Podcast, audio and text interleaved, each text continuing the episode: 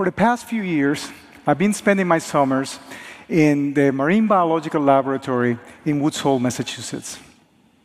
And there, what I've been doing is essentially renting a boat. And what I would like to do is to ask you to come on a boat ride with me tonight.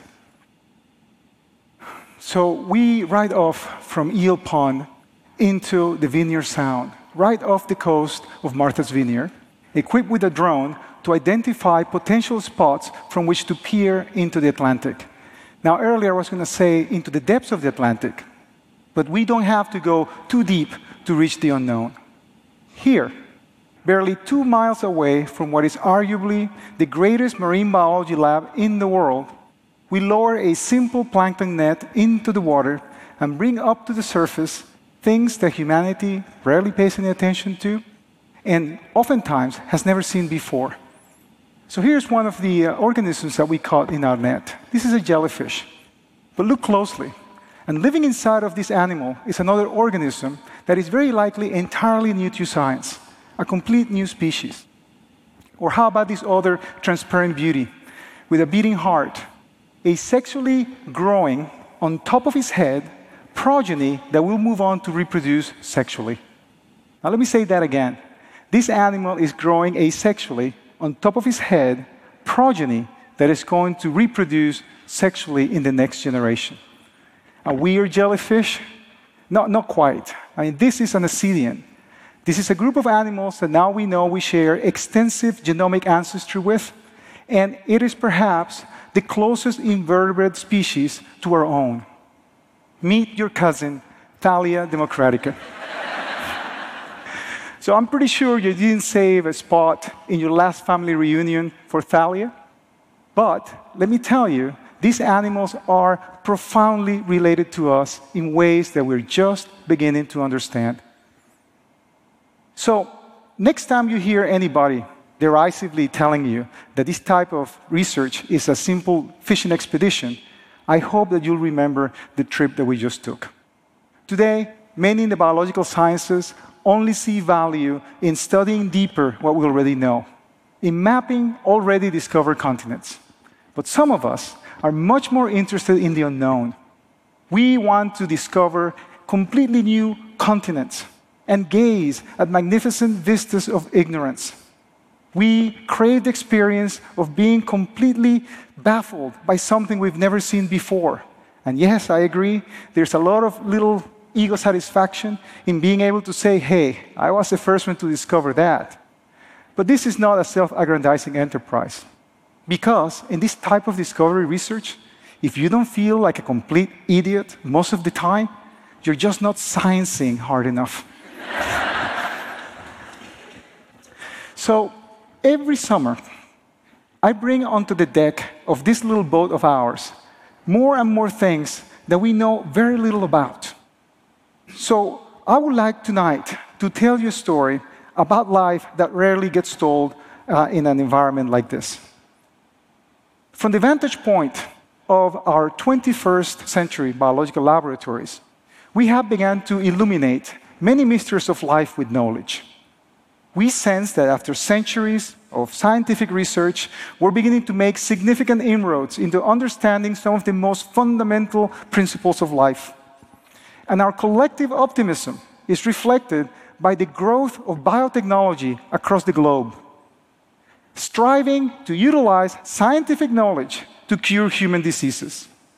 Things like cancer, aging, degenerative diseases, these are but some of the undesirables we wish to tame. But I often wonder why is it that we are having so much trouble trying to solve the problem of cancer? Is it that we're trying to solve the problem of cancer and not trying to understand life?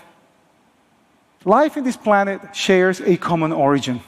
And I can summarize 3.5 billion years of the history of life on this planet in a single slide. What you see here are representatives of all known species in our planet. And in this immensity of life and biodiversity, we occupy a rather unremarkable position. Homo sapiens, the last of our kind. And though I don't really want to disparage at all the accomplishments of our species, as much as we wish it to be so, and often pretend that it is so, we are not the measure of all things. We are, however, the measurers of many things. We relentlessly quantify, analyze, and compare, and some of this is absolutely invaluable and indeed necessary. But this emphasis today on forcing biological research to specialize and to produce practical outcomes is actually restricting our ability to interrogate life to unacceptably narrow confines and unsatisfying depths. We are measuring an astonishingly narrow sliver of life and hoping that those numbers will save all of our lives. How narrow do you ask? Well, let me give you a number. The National Oceanic and Atmospheric Administration recently estimated that about 95% of our oceans remain unexplored. Now, let that sink in for a second. 95% of our oceans remain unexplored. So I think it's very safe to say that we don't even know how much about life we do not know. So it's not surprising that every week in my field we begin to see the addition of more and more new species to this amazing tree of life. This one, for example, discovered earlier this summer, new to science, and now occupying its lonely branch in our family tree. What is even more tragic is that we know about a bunch of other species of animals out there, but their biology remains sorely understudied. I'm sure some of you have heard about the fact that a starfish can actually regenerate its arm after it's lost. But some of you might not know that the arm itself can actually regenerate a complete starfish. And there are animals out there that do truly astounding things. And I'm almost willing to bet that many of you have never heard of the flatworm Schmidtea mediterranea. This little guy right here does things that essentially just blows my mind. You can grab one of these animals and cut them into 18 different fragments, and each and every one of those fragments will go on to regenerate a complete animal in under two weeks. 18 heads, 18 bodies, 18 mysteries. And so, for the past decade and a half or so, I've been trying to figure out how these little dudes do what they do and how they pull this magic trick off. But, like all good magicians, they're not really releasing their secrets readily to me. so here we are. After 20 years of essentially, you know, studying these animals, genome mapping, chin scratching, and thousands of amputations and thousands of regenerations, we still don't fully understand how these animals do what they do. Each planarian, an ocean unto itself, full of unknowns. Now, one of the common characteristics of all of these animals I've been talking to you about is that they did not appear to have received the memo that they need to behave according to the rules that we have derived from a handful of randomly selected animals that currently populate the vast majority of biomedical laboratories across the world. Meet our Nobel Prize winners. Seven species, essentially, that have produced for us the brunt of our understanding of biological behavior today. This little guy right here, three Nobel Prizes in 12 years. And yet, after all the attention they have garnered and all the knowledge that they have generated, as well as the lion's share of the funding, here we are standing in front the same litany of untractable problems and many new challenges.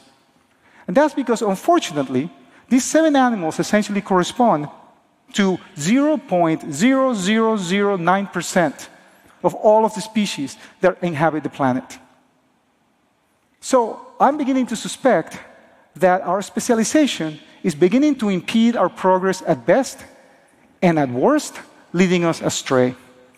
And that's because life on this planet and its history is the history of rule breakers. Life started on the face of this planet as single cell organisms, swimming for millions of years in the ocean, until one of those creatures decided that I'm going to do things differently today. Today, I would like to invent something called multicellularity and I'm going to do this. And I'm sure it was an unpopular decision at the time, but somehow it managed to do it. And then multicellular organisms began to populate all these ancestral oceans, and they thrived. And we have them here today. Land masses began to emerge from the surface of the oceans. And another creature thought, hey, that looks like a really nice piece of real estate. I like to move over there. What, are you crazy? You're going to desiccate out there. Nothing can live out of water. But life found a way. And there are organisms now, of course, that live on land. Once on land, they may have looked up into the sky and say, hey, be nice to go to the clouds. I'm going to fly. You can't break the law of gravity. There's no way you can fly. And yet, nature has invented multiple and independent times ways to fly. I love to study these animals that break the rules because every time they break a rule, they invent something new that made it possible for us to be able to be here today. These animals did not get the memo, they break the rules. So, if we're going to study animals that break the rules, shouldn't how we study them also break the rules? I think that we need to renew our spirit of exploration. Rather than bringing nature into our laboratories and interrogate it there, we need to bring our science into the majestic laboratory that is nature. And there, with our modern technological armamentarium, interrogate every new form of life we find and any new biological attribute that we may find. We actually need to bring all of our intelligence to becoming stupid again, clueless in the immensity, in front of the immensity of the unknown. Because after all, science is not really about knowledge. Science is about ignorance. That's what we do. Once, Antoine de Saint Exupéry actually wrote that if you want to build a ship, don't drum up people to collect wood and don't assign them tasks and work, but rather teach them to long for the endless immensity of the sea. As a scientist and a teacher, I like to paraphrase this to read that we scientists need to teach our students to long for the endless immensity of the sea that is our ignorance. We, Homo sapiens, are the only species we know of that is driven to scientific inquiry.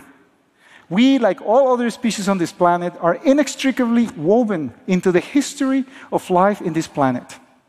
And I think I'm a little wrong when I say that life is a mystery, because I think that life is actually an open secret that has been beckoning our species for millennia to understand it.